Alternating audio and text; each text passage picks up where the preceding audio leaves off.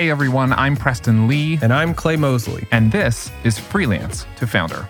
Every week, we sit down with freelancers like you for actionable coaching calls with one mission to help you ditch the feast famine lifestyle and build your own sustainable business.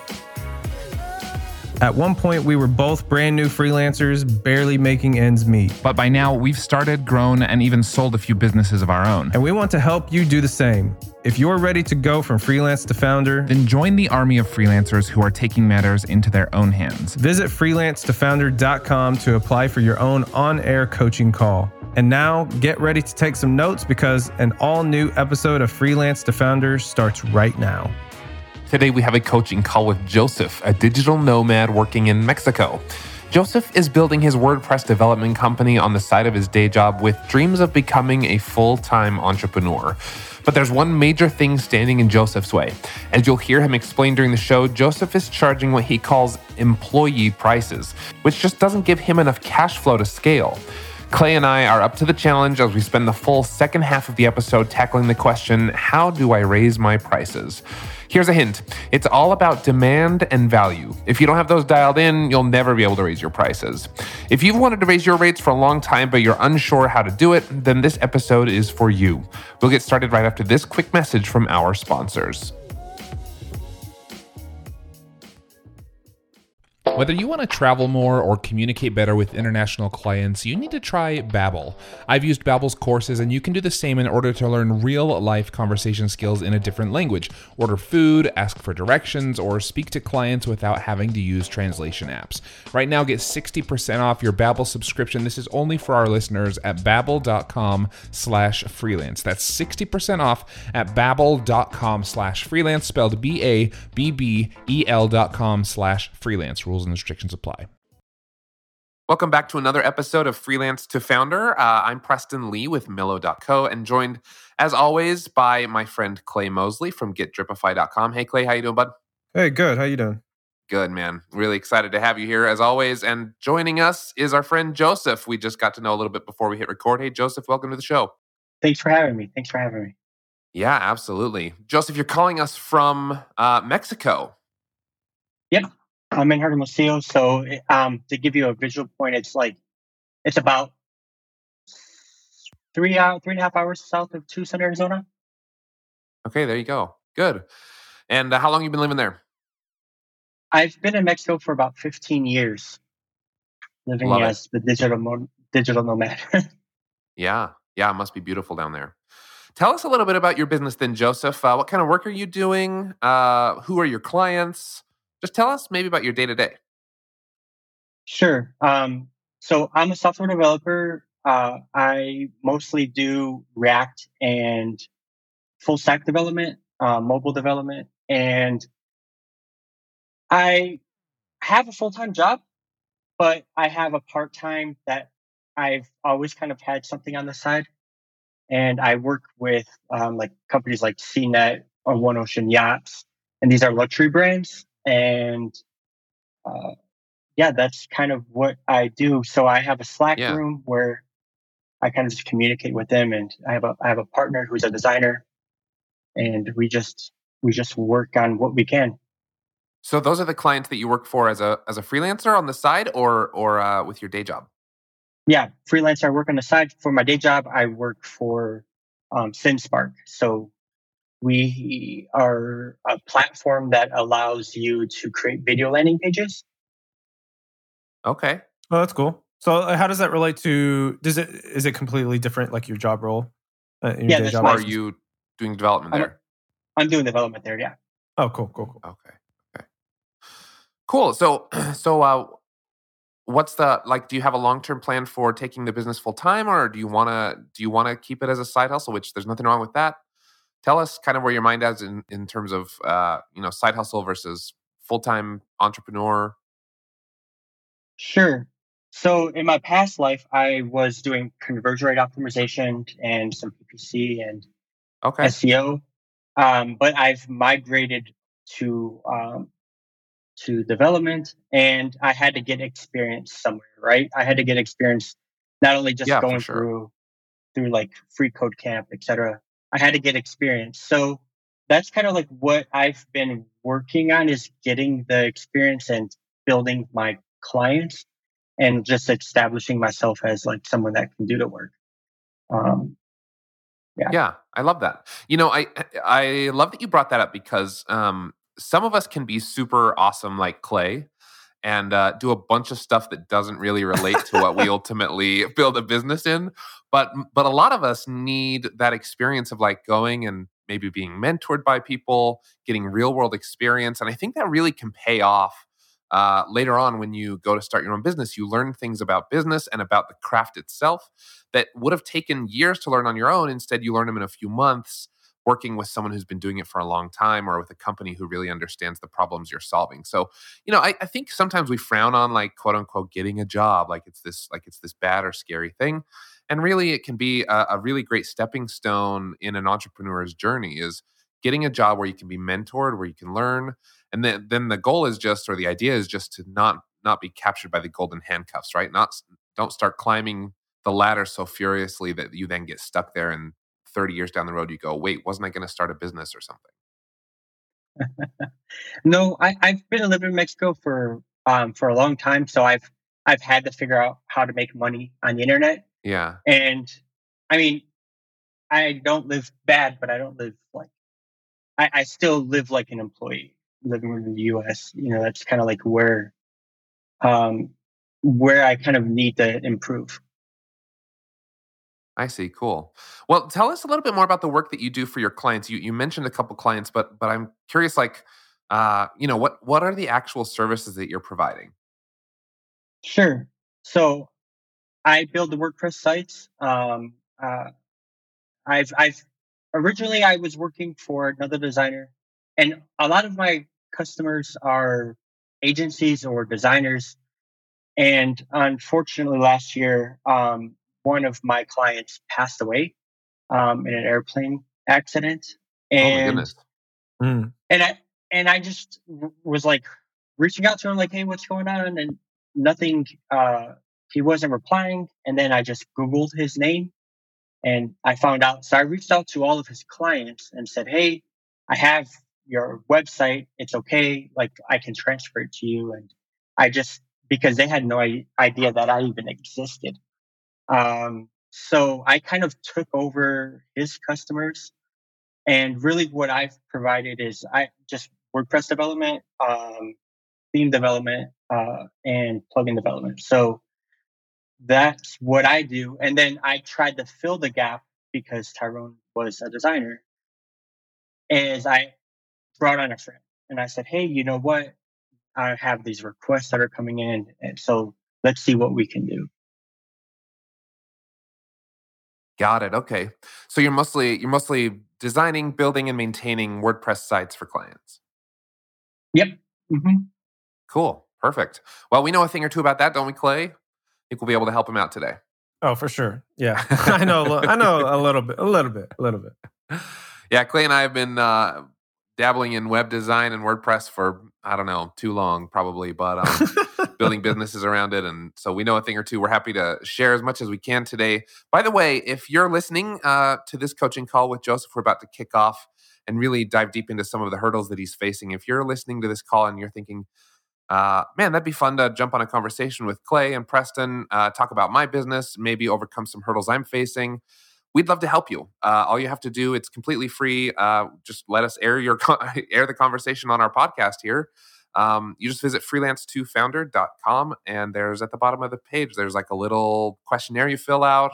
Joseph filled it out. Um, and then we book a time on our calendar and we chat about your business and we hopefully uh, help you overcome some of the issues that you're facing that are that are holding you back from maybe scaling your business and, and growing it to a little bit bigger.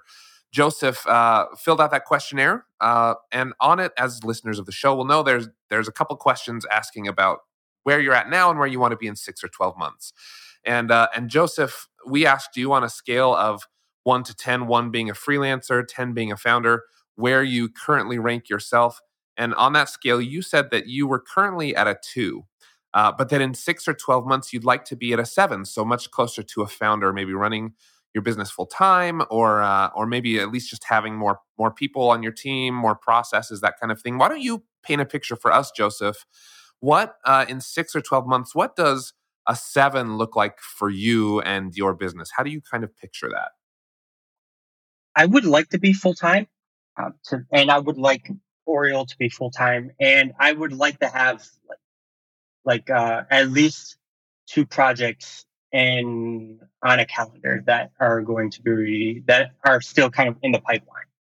So there would be some onboarding for a customer um, where we take in some information and Oriole can work on uh, some of the, the design directly with with the clients, and then I would have a pipeline of work coming in. Uh, that that would be that would be awesome.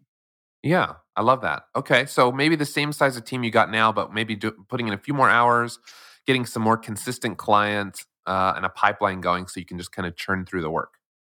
Yep. Cool. I love it. Love it. What what kind of hurdles are you facing then? How can we help you get to that point? I think that's very achievable uh, from from where it sounds like you're at now. I don't think it would be that hard to get there. Um, so how can we help you? Six, 12 months from now, how can we help you get to a seven? Hmm. How?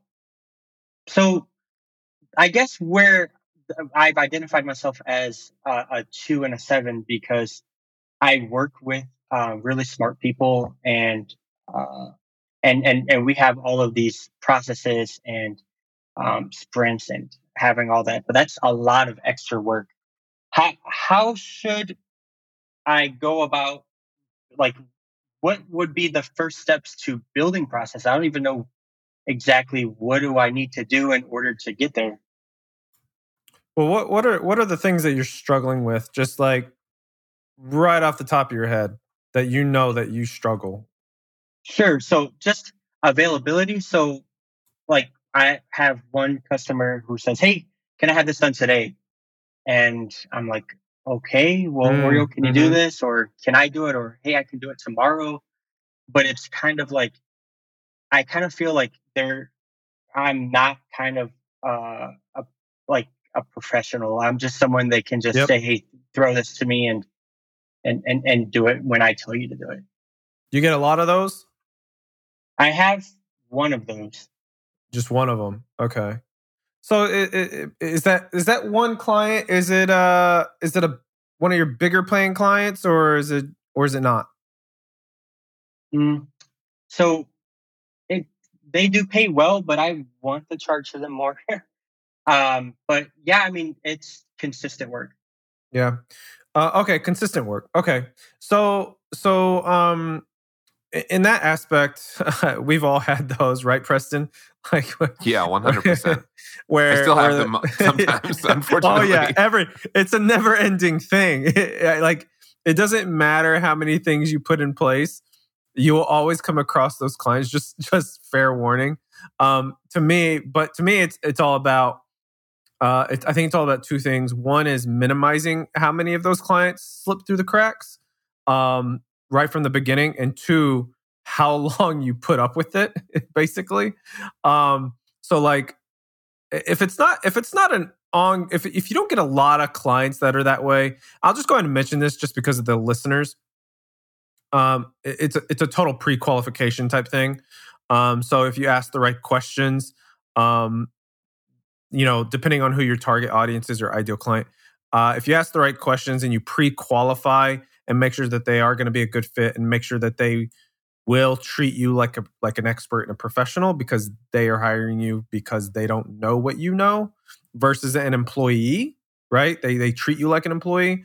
Um, pre-qualifying them on the front end will help uh, filter those people out but since you only have one um, where and and that's the issue is, that you have one and, and the other issue is they pay you consistently um, that I don't know. Like Preston might have a different response, but I think I think just having a very direct, transparent conversation with this particular client about how about expectations and how you work. Um, and I think they I think a business owner, a good one, will totally respect it. If they don't, then honestly that you don't need to be working with them anyway, in my opinion.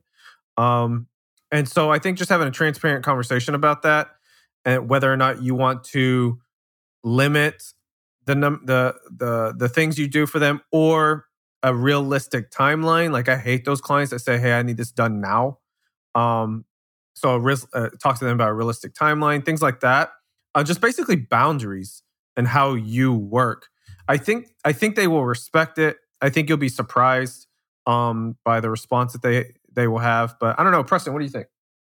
Yeah, I think those are some good thoughts. Um, a couple things that come to mind, you know, on the whole, like uh, treating having clients treat you like an agency as opposed to an employee. We had a really great conversation with um, Matt Essam, who's a freelance coach.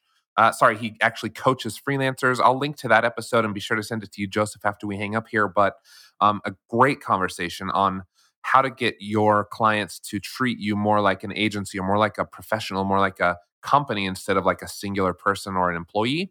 So that that was really helpful. Um, the other thing that comes to mind is an article that we published on Millo uh, a while ago, which again I'll link up and I'll send to you, Joseph. But the the the essence of it was um, why this particular freelancer actually welcomes high maintenance clients, needy clients like this, who are always sending you requests.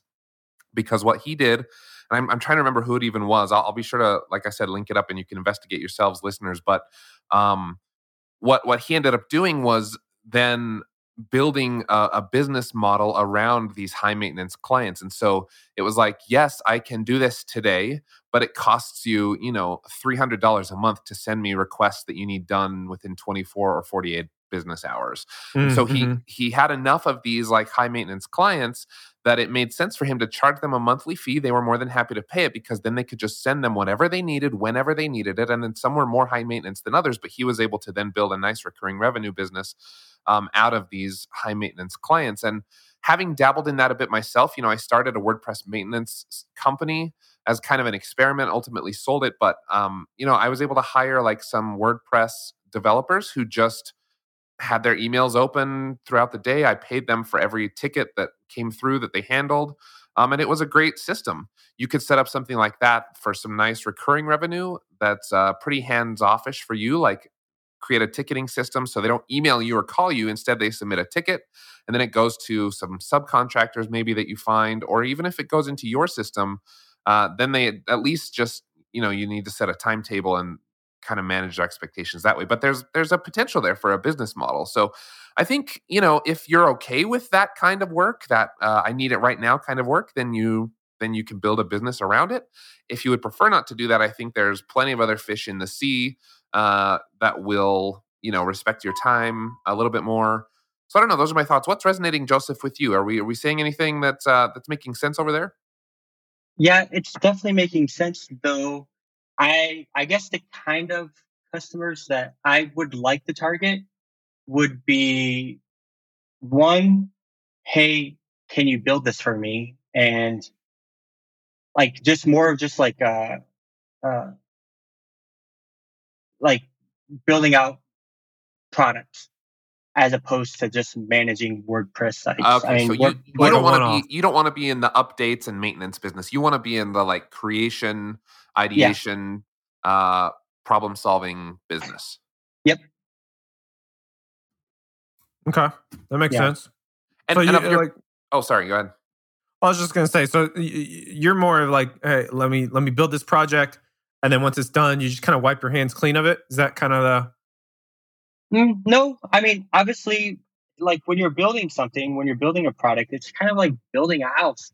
You, they, the customers, they don't really know what they want at the end of the day until they see it. So, um, I what I normally do is I just gather requirements and then I kind of draw it out like, hey, this is how this is going to work. This is the type of user it is and, and say, okay, well, you're going to be able to do this, this, and this, and this, this, and this. And then say, is this what you want to do? Yes. Okay, well, it's going to cost you this much money. And then from right. there, and then from there, I'll pass it on to a, a designer and say, hey, can you um, design this out? And they'll say, yeah, that's fine. But then as soon as we get to like the development stage when I'm building it and making everything look pretty, then it's like, hey, well, we need this changes and we need that. And, um, you know, I can finally do it. But when I give them the analogy, like this is out of scope or this is something else, I can do this for you, then they then some of the pushback that I get is like is more so that well that was obvious you know i thought that was clear or um, you know that's uh, industry standard like i'm supposed to become the expert in the industry um, which i can do but i kind of don't know how to push back harder without trying to just be also a little flexible if it's easy but i kind of i want to show value like hey i'm doing this extra for you so you know but that but then it's like when does that stop Yeah, that's a really Mm. tough question because you don't want to burn bridges or upset people. Like the last thing you want to be do is fighting with your clients. That's just that's no fun for anyone. It it makes it so not worth uh, the paycheck and so not worth building and growing your own thing. Like it's just not fun to come into work every day and fight with clients. I guess Clay, do you have any thoughts on handling like those requests? Those I, I know you've had some experience in handling those little requests or changes or change orders or out of scope orders that come through. What are your thoughts, man? Uh, you know, this is a good. I don't know. This is a good question. I, I just want to get some clarification about what what it is that you're wanting. So you you you get these requirements, right? Like of what the client wants. You go, you get you have the designer design it, then you go and build it, right? Then you launch a website, correct? Is that Yep. okay? that's and then exactly correct and then after that, then what? Uh, uh, just because I, I want to understand this, then after that, if a client needs any kind of updates or maintenance, is that where? How do you respond to that? So Or- normally i just charge per hour Okay. so i use um, religiously um, Toggl and from there i just mark what i'm doing and What What do you want to be doing? I want to have bigger projects with longer, um, like bigger projects with, uh, with more budget where, Oh, okay. Yeah. So you Where- don't want to deal. You don't. So if I'm hearing this right, you don't want to deal with the really minor things that have to be updated after a project's done.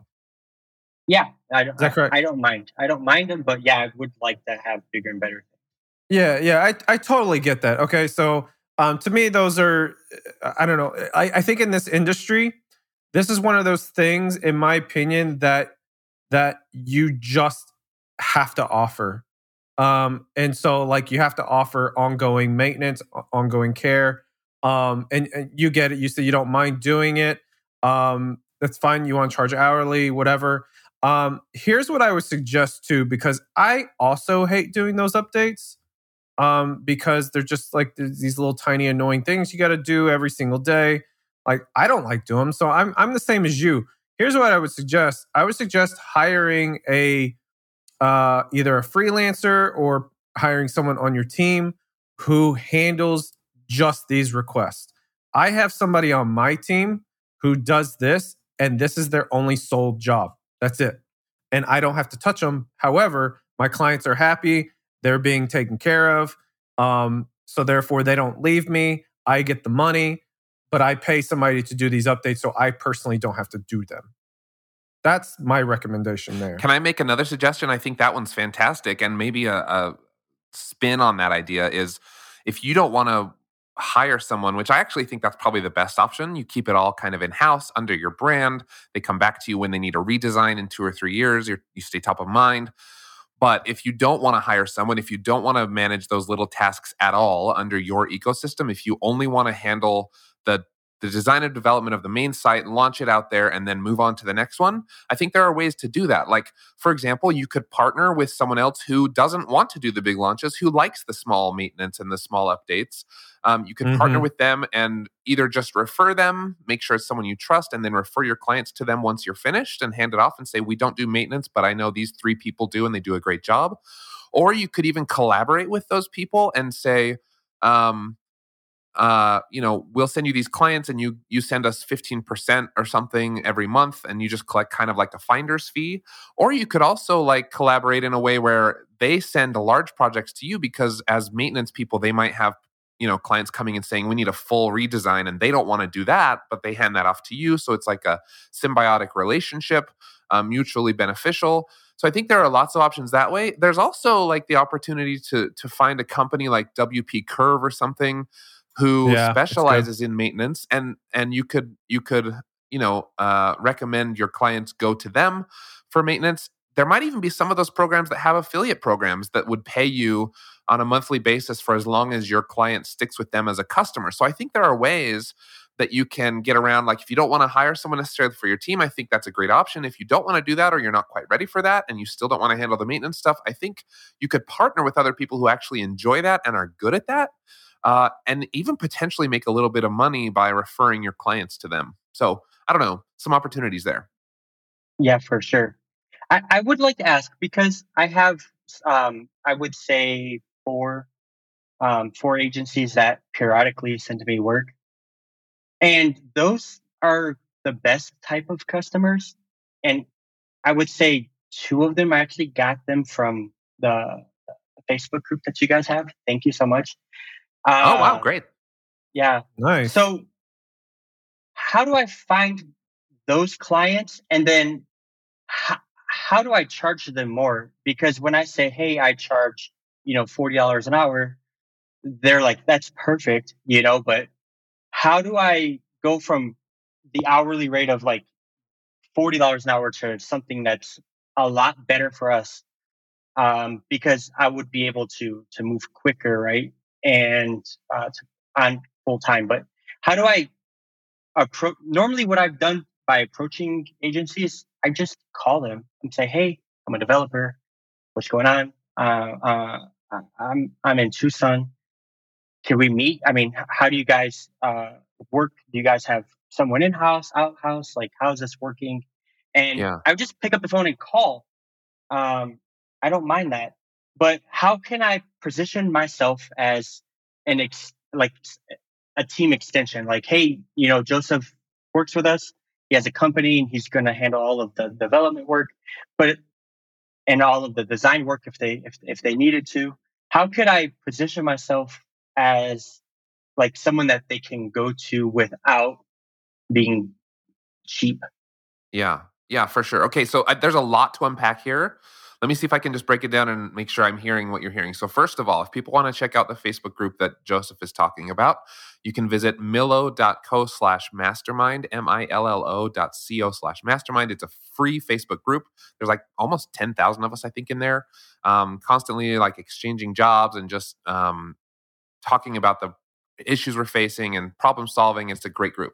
Um, so, what I'm hearing, Joseph, is like your question is I charge employee rates, right? But uh, ho- so how can I charge more and still be a part of the team? And I think uh, for me, before we dive in, like part part of the issue is you're wanting to be in in an employee situation. You want to be treated almost like an employee, uh, but No. you don't want the employee pay.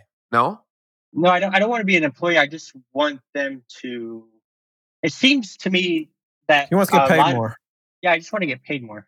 Yeah, at the end of the day, I well, just want to get paid more, and I want to get paid more, and I still want to kind of be like a partner that they Yeah, would yeah. go to. Yeah. Okay, cool. Cool. So I think I think referring back to that episode that I mentioned before, and again we'll link that up in the show notes. Uh, I'm sure Clay has some thoughts on this. I have some more ideas. Before we do that, we're going to take a quick break for a short message from our sponsors, and then we'll be back to talk about, um, yeah, how to raise your prices, how to work with agencies and charge more. Uh, and I think pricing in general, that'll be a good conversation to have for the remainder of the episode, is just talking about how to get your pricing in the right place. So we'll be right back in just a couple minutes. You know, working from home is mostly great, but there are some days when I realize I haven't left my house or even my chair like all day. Have you been there? Getting outside to exercise or making a trip to the gym are just harder now that my office is just a flight of stairs away. If you're stuck in the same rut as me, then you should try Hydrow. That's H Y D R O W. With the Hydrow rower and 20 minutes a day, getting a full body workout is so much easier.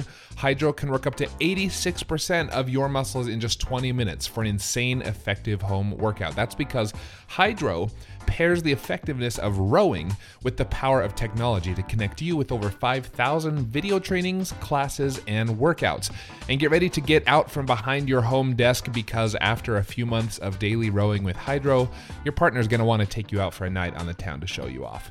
This spring, join the growing rowing community at Hydrow. Head over to hydrow.com and use code FREELANCE to save up to $400 off your Hydrow.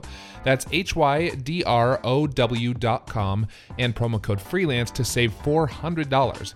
Hydrow.com, promo code freelance, or just click the link in our show description. Have you ever noticed that many of the problems people call in with on this show can be solved by hiring someone? Sometimes you need a full fledged team, other times, maybe just a simple assistant or an expert in something you're not great at. Whatever your reason for hiring, we recommend you take a look at LinkedIn jobs. LinkedIn isn't just another job board. As you may know already, LinkedIn has a vast network of more than a billion professionals, which makes it the best place to hire. It gives you access to professionals you can't find anywhere else. And LinkedIn Jobs makes the process of finding the perfect teammate easy and intuitive.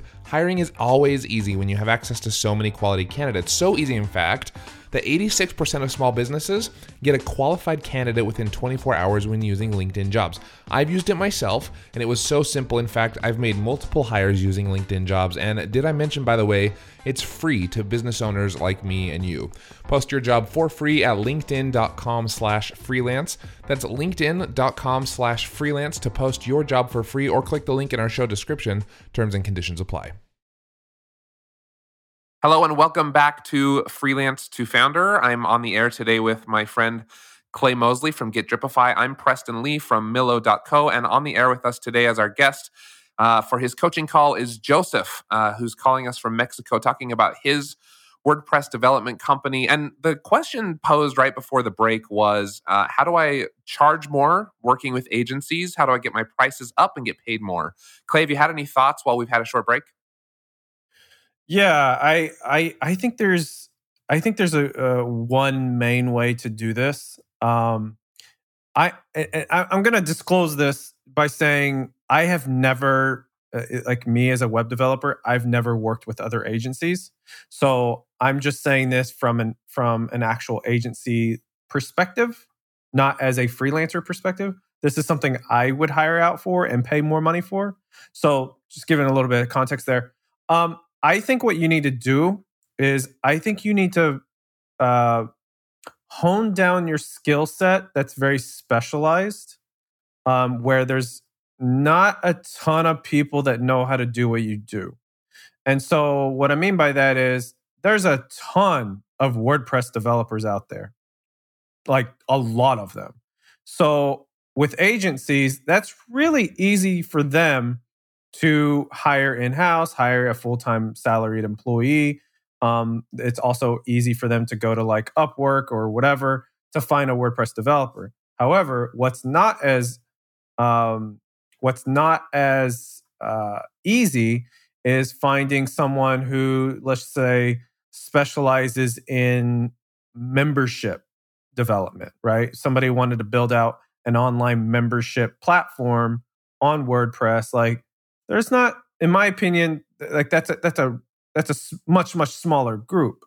And so, or if if uh, maybe you specialize in building out completely like complete e- e-commerce uh, solutions or something like yeah there's other people that do that but that group is so much smaller than just wordpress developers um, so i think if you can figure out how to um, provide some sort of specialized skill that agencies wouldn't typically just hire a full time person, I think at that point, you're not only are you going to find more business, but you are going to 100% be able to charge whatever you want because there wouldn't be a whole lot of people out there that know how to do it.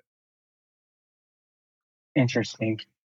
So the way that I've kind of positioned myself is I don't build things with um you know these editors that people use they use these mm-hmm bloated themes. Divi I, or I, Elementor yeah, or something like that. Yeah. Those sure. are Yeah, I, I use Roots. So that kind of gives you a modern development um, environment. Um, and I just build everything with advanced custom fields and very lean. I don't have a lot of plugins. um, and I just use the right tools for the job, and I don't always reach for something heavy when it's simple to do. Mhm. Um, so I try to just perform just like it's going to be something that is going to be fast, and I would say I'm a fast developer. Um, so I try to say I'm faster than other people, but I I think I- that actually I- hurts you, in my opinion. I think I think that was where I was going to go. I, I don't know how to. I don't know what to say. Really, like how can I leverage myself? Like, hey, I'm not just your you know twenty dollars an hour WordPress developer. Yeah. I, I build production ready sites that can receive a lot of traffic. So Yeah, I, I, I don't know. Preston might have some different opinions on this, but the whole, the whole like fast, um, I think that with some people might hurt you. It may not with others because there's a lot of people. I, I, I think the people that want it want things done super quick, like today. I mean, think about that from your client. So go back to the beginning of this episode uh, of us talking about your client who wants things done now. Think about how you feel about that person. And so, like, I don't know. Like my mindset is okay. That client's a pain in the ass. Um, and so if if you're if the agencies want to hire you because you're fast, now I'm, I want you to take this mindset again. How do you think that age? Like, how do you think you are going to feel about your relationship with that agency? Then they're automatically going to think you can get this done now. And also, the issue with that too is if you can get things done fast, there is a kind of a, a, uh, uh, uh, a fair assumption that you are not busy. And if you are not busy, that means you do not have very many clients and therefore you are cheap. I And think so- that that gets to the heart of the Mhm. problem. It's basic economics, right? If Yep. if you're in demand, you can charge more. If you're not Mm-hmm. in demand, you can't. And so everything that Clay has said so far, it's like uh, if you have a specialty that not that many other developers relatively have, then you are in a higher demand and you can charge higher prices. If you have a more full schedule because you have more clients and you can't do it as quickly, then you appear to be, even if you're not, in more in more demand and therefore you can charge higher Mhm. prices. Like it's all about it's all about scarcity and demand as a almost as a marketing tactic. Uh it, as, as For step sure. one, I think, in, in raising your prices. Sorry to interrupt. Keep going. Oh no, no, it's it's good. Like I even if I could like if somebody were to approach me um and let's just say my my plate is not full. Like I could completely get a website done within like a week, right? That's a super short timeline for me. Um I would say no. It's going to be 60 days like because and that's just what I tell everybody. And so whenever whenever people say 60 days, oh man, like you must be good because you that means your project um queue must be full and therefore like if, if the people are willing to wait they're willing to pay so i want you to think about that phrase Hmm. if they're willing to wait they are willing to pay so that that's my take on that i i if i were you going forward from this point going forward that would not be a selling point for me i would i would quit saying hey you're fast like don't do that um okay. yeah i i think that hurts you more than it helps you Yeah. Especially in the WordPress space. Like for me, if I hear a WordPress developer say, oh, I can do that really fa- fast, then I'm like, oh, great. You're going to, you know, bog down my site with plugins or sloppy code or something. Like I want someone who's going to take their time and do it right and do it well. Uh, luxury developer as opposed to like a fast food developer. Interesting. hmm I, I, I want to touch on the point too about the fact that you say you use clean code, you don't use plugins, you don't use uh, visual builders and things like that. Those are that, like that, those are all great. Those are all benefits. Um, I think you just need to word it a different way. I think what you need to do is this is this is just good old fashioned sales and copywriting. Um, instead of saying, "Hey, I write clean code. Um, I don't use a ton of plugins." Blah blah blah blah. What I would say is, uh, I would say I build websites that are lightning fast. Right? Yeah. And you, page, you got there. page speed fast. I noticed I noticed that too. Like you got there eventually, Joseph, but I but you led with I do this, I do that. Instead lead with when you hire me, you get a super fast website. My websites Mhm. rank 90 or higher in Google page speed or, you know, like some real concrete stuff. Uh, or my my websites rank higher in Google because they're fast and Google cares about speed right now. Like, Mhm. Focus on what the client wants out of the website other than clean code. Clean code is like the how that of where you of getting to where the client Yeah. wants to be. yeah, you need to talk about the why, right? You need to talk about the why because, like, you can talk about clean code all day long with these agencies, and I would even argue some of these agencies don't even freaking know what what you're even talking yeah. about if you talk about jargon. Um, but the way you need to talk to these agencies is the same way you you need to talk about to the end user, the end client. They don't know anything about code. They don't know what React is. They don't know like they don't know what any of that stuff is, and so you you need to talk. But they know what a fast website is, right? So that I would change my wording there. I would one one change your wording on that. Uh, two, um, stop telling people that you can build things quickly. Yeah, so so I think I think for me it's like the first step is generate that demand in in the various ways we've talked about. We don't need to beat a dead horse there, but like make yourself seem in demand. That'll make it a lot easier to raise your prices. And then uh you can raise your prices also by explaining the value that you bring to your client as opposed to the the tactics that you use or the the you know clean code like the day-to-day things that you do what's the value? Then you can switch to value-based pricing. What your clients are actually paying for now is ranking page one of google or uh, you know over 90 page speed uh, in google insights or or they're paying for they're, that's what they're paying for and they're willing to pay double you know for or triple or quadruple for a page that ranks number one on google than they are to just pay for a page that looks nice or has clean code you know what i'm saying? And so you have to really Mhm. dial in on like what do the clients want? And then how can i talk about my services that way so that i can charge more money? Those two things alone i think would allow you to go from a $40 an hour rate to i mean hundreds of dollars an hour uh, in, in some depending on you know depending on the industry the location the client but you could at least go to $100 an hour 150 200 250 is not unheard of in your space Okay. So it's really just on how I sell myself. Um, Yeah, and, and and and and and that's and that's okay. I I can definitely change that for sure. So I'm just thinking about what that would. Yeah. And then when I- I, tell people I, am in, okay, go ahead. Sorry. no go ahead joseph No, please go ahead, please. Well, I just I have to admit, um, I I still like feel like there's a bit of a discrepancy between. Tell tell me tell me more about the relationship between you and an agency. Like, what's the ideal scenario, and what does the current scenario look like? Because to me, it still feels like it's going to be hard if you're if you're uh, even if even if you're you know a separate company where they treat you as a separate company. It still feels like if they're hiring you out, they want to hire you for as little as possible because that increases their profit margins, right?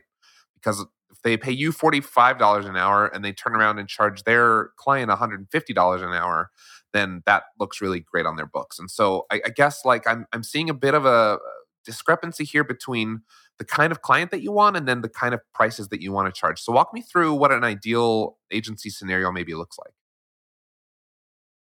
Hmm. I that's what I was afraid of. I was afraid that how can I because I like that agencies they find the leads and they have yeah the, for sure they have the customers and they have yeah, they they can bring everything to me. Um and two of those agencies I just work directly with the, the developer that's on their team, like the co-founder or whatever, and he also has a designer. And they seem to have a really good stream of customers. Um, and that's why I was like, okay, well, I need to partner with a designer and I need to be able to do what he does. Like I need to be able to do translate design to code. Um, good. I got really good at that. So I, I guess the reason why I want to go after the designers because I'm able to identify that a- agencies they seem to have more leads, at least the ones that I've worked. So that's kind of why I wanted to focus on targeting agencies because I don't have to sell myself to a customer. Yeah. You no, still- I you still totally have to the sell- appeal. Yeah, it's not to sell myself to a customer, but I, I don't have to sell Yeah. myself to to like pick up the phone and call uh call like the local market or Yeah. whatever. Yeah, yeah. Mhm. Yeah, totally, totally makes sense for sure. Um, uh, so, so going back to Preston's question, what's that dynamic look like? Like, how how do you? What is the? Sure. Yeah, just go over that. Sure. So basically, um, hey, we have this project. Are you available to take it? Yeah, sure, I can take it. I can't say, hey, two months from now, because then it's like, okay, well, we're gonna find someone else. So I guess it's also probably how I position myself with Yeah, with them initially. So my how would I establish that with new agencies that I reach out to? I, I think this I think this goes back to what I was saying is you can either do one or, of two things or both if you can either having a specialized skill right that that not very many people know how to do um, that might take some time if you don't currently have that. Um, but two again this goes just I mean we're kind of beating the dead horse but um, if you position yourself and you make yourself known uh, uh, the fact that like okay your websites are are have really really fast page speed um then what what's going to happen it, this doesn't happen overnight. Um but what's going to happen is that as you start talking to these agencies i think they're going to realize that okay your websites are actually lightning fast um so therefore we are going to keep using you and and the what their mind their mindset is going to be uh hey can you do this? And then it, it doesn't matter if you say 30 days or whatever i think that i think you're gonna they're gonna get to the point where they only want to use you and they're not even to consider anybody else if you're that good at it right um but you gotta you gotta use the, you do have to use the right words i mean it's like uh it's all it's again, it, it's easy for an agency to go find a freelancer who can do something, but it's all about positioning. It's all about using the uh, positioning your service and and using the right words on on how, what makes your what makes you stand out versus other people. And so, I don't know. Preston might have something different here to say. I, I know. I, f- I feel like I'm repeating the same thing though. Sorry. No, I think it's the right it's the right way to be thinking. That's why we keep repeating it because it makes sense. Um, I, I think I'm gonna, if I can, I think, you know, unfortunately we're running a bit short on time here. I'm gonna I'm gonna end uh, with maybe some really good news and then maybe some really tough truth, if that's okay, uh, Please. Joseph. So the good news is, I think you should try all the things we've talked about today. We also might be overcomplicating it right? So you might be able to just go to your client and say, uh, just so you know, we're going from $40 an hour to $65 an hour or whatever. Like Mhm. you can just say, you know, we're raising our rates this year. We'd love to keep you as a client. And if they push back, then maybe negotiate, but you'll still come out, you know, higher in your hourly rate than you're currently are at. And then you can do that every year or two. And that's just kind of how business works. And people expect it. And if you have pushback, like if you have a huge client that brings you, you know, six figures a year and they push back real hard, then just say, you know, I'd, I'd love to grandfather you at the rate for one more year and then we'll have to talk about it or something. Like there are ways around it. Um, the worst they can say is like, we can't afford it. And then you'll say, well, let's talk about it. Let's figure out something we can do. Maybe we can reduce the scope. Maybe we can whatever. So um, I, I think we may be overcomplicating it just a little bit in some instances. This is particularly true of new clients. So as you get new clients, keep experimenting with the rate. You know, I had so I recorded a, a year long podcast with a friend of mine, Andy, uh, and we talked all about his freelancing journey from quitting his job to starting freelancing to growing a business. It was the whole first year of it. and he raised his rates like every new client he got, he raised, I think he doubled his rates or something because he heard this thing about double your rates until you can't anymore. And he just kept doubling, doubling, doubling. And it, it took like six times of doubling his rates before he got enough pushback that he stopped. So, like, every time you get a new client, raise your rates.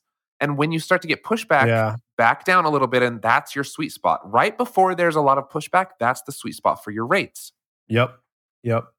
It, it it needs to be uh if a bunch of people are signing up at no problem, like Yep. with no with no problem Yep. of you selling it, that you're too low. Yeah. Cool. Yeah. I, here, here, one, one last thing. I, I know we gotta, we kind of, kind of, and close things off on, on your, on your. If you want to raise your rates on your current clients, I think you just need to. And there's, we can do a whole episode on this, but I just want to mention this. You need to explain it in a way that makes it sound like they're getting something better. Okay. If that makes sense. Okay. Don't just say. uh, This is just my opinion. Don't just say, "Hey, we're raising our rates." Yeah. And you can't Like- say like we have to cover more overhead or whatever. That won't work either. It's No. like in order to give you a better experience, here's what we've done to make your service better. And in in you know coordination with that improvement, where we'll be raising our rates starting on such and such a date. Mhm. Um, Okay. yeah, Yep. people have to see why, right? Uh, but that's for existing clients. New clients don't have to know that the last client got a better deal than they are. Right. Uh, yeah. You just Okay. you just keep raising that one until people push back. And here's the hard truth I wanted to end with, and that is this: uh, I think partnering with an agency is a is a brilliant idea. I know lots of people who it works very very well for them, and I think you should continue to pursue that if that's the line you want to pursue. However, some of the things that you were saying like were red flags for me. For example, uh, you said like, well, they get all the leads, and I really like not having to find the leads. And yes, that's true. Those are the same reasons that people get a job and stay in a job and work for someone else. Mm, that's too, so right? true. And so you have to be careful in saying, like, well, it's easier this way, but I also want to charge the premium prices. Because sometimes the reason you can charge the premium price is because you've got the whole thing in your ecosystem. And sometimes when you're actually part of someone else's bigger ecosystem, then you have to just be okay with taking the lower rates. Um, you know, it's hard to charge agency rates when you're a, a, a contracted team member of someone else's team. And so I think as long as you keep it in perspective, like you'll be fine. But it's important to remember that that's the difference between being an employee or being a, a contractor versus being like a founder running a full business, a full Yep. company with with employees. Like it's fine to be a freelancer. There's nothing wrong with that. We love freelancers. But um, freelancers can charge less than founders can charge. You know what I mean? So it's important to keep Sure. that keep that. Yeah. I'll, I'll add to that. Uh, from my experience, the people that are able to charge really high premium are the ones that know how to sell Yeah. straight Mhm. up. Like, and it doesn't have to be you. Like, if it's somebody else on your team, or if you want to bring on a partner that knows how to do that, that's fine. And you do the work. But like, if you just on top of what Preston just said, if you just straight up want to do the work and you don't want any, you don't want anything to do with getting leads or or business, um, okay, that's fine. Just find somebody else to do it um, who's on your team.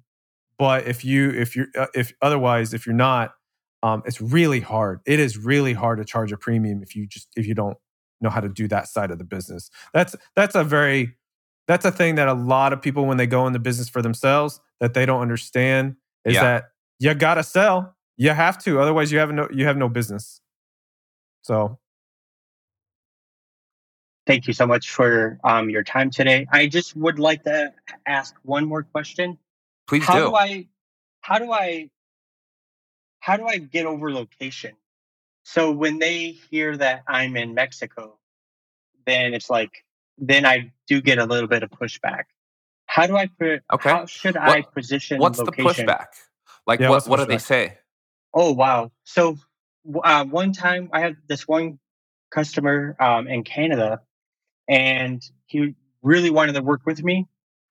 And then they're like, "Oh no, they have different laws in Mexico. So if you go and you take our code or you do something, you know, like it's going to be harder to, uh, to to to to protect themselves against anything that happened, right? So they just feel like maybe Mexico is, um, like it'd be harder to pursue any sort of legal responsibilities or legal things. Okay. That's like one, and then like another thing is just I don't know. They just like I've had someone hang up the phone when I told them I'm in Mexico.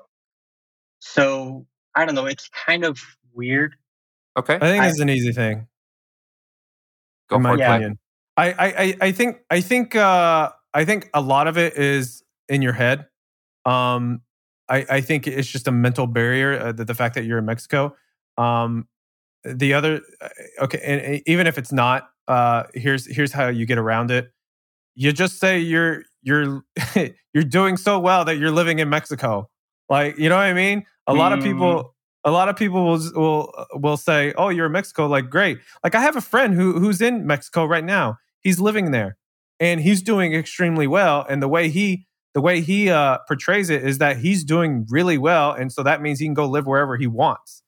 And so that's kind of the way I would I would Okay. uh, Yeah. Yeah. Like, for me, I- so here's a couple more, and then we got to wrap it up, unfortunately. But um, for me, it's like, first of all, do you have to bring it up? You know, if people ask, uh, sometimes they're asking Yep. about the time zone. You could say like, uh, I'm in Mountain Time, or I'm in Central Time, or wherever it falls.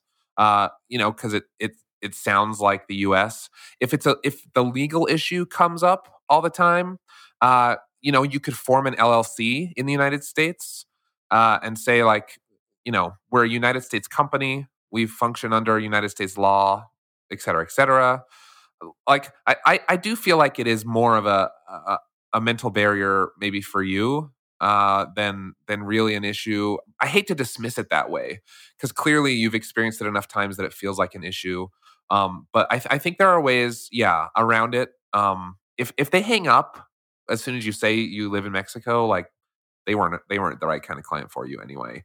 So, Yeah. um, but you know, you could also say I'm currently working in Mexico, so like that that kind of makes it feel like it's less, or or we work out of Mexico right now. Like you can kind of frame it so that it doesn't feel like maybe what some of their concerns are, which is like you're a Mexico based company. Uh, there's no like legal ties to the country they're currently in or whatever. But honestly, like, yeah, that that feels so strange to me because you know people hire freelancers and agencies from all over the world now. Uh, so Yeah. I don't know. Does any of that help? No, I, I, I really have a lot of things to think about, and I'm going to definitely improve, and hopefully we can follow up and and and, and, and next year, and, and I can be closer to a seven. Well, great, man. Thank you so much for taking time to Cool, chat yeah. with us today. I, I, this has been a blast. Uh, some new ideas have been uncovered, at least for me. Uh, so I, I think it's been a lot of fun. Thanks for taking time with us today, Joseph. thanks for coming you. on. All right, have a good one. Bye. All right, man. See ya. Freelance to Founder is produced by the team at Millo. Visit M-I-L-L-O dot C-O to level up your freelancing. And Dripify, visit getdripify.com to become a bad A in business. Freelance to Founder is also part of the Podglomerate. You can check out more amazing podcasts at thepodglomerate.com. The theme music for this show was produced by Joaquin Carud. You can catch past episodes at freelancetofounder.com or by searching Freelance to Founder in your favorite podcast player. While you're at it, we'd love an honest review on Apple Podcasts, Spotify, or wherever you listen to podcasts. That's all for now. Until next time, see ya.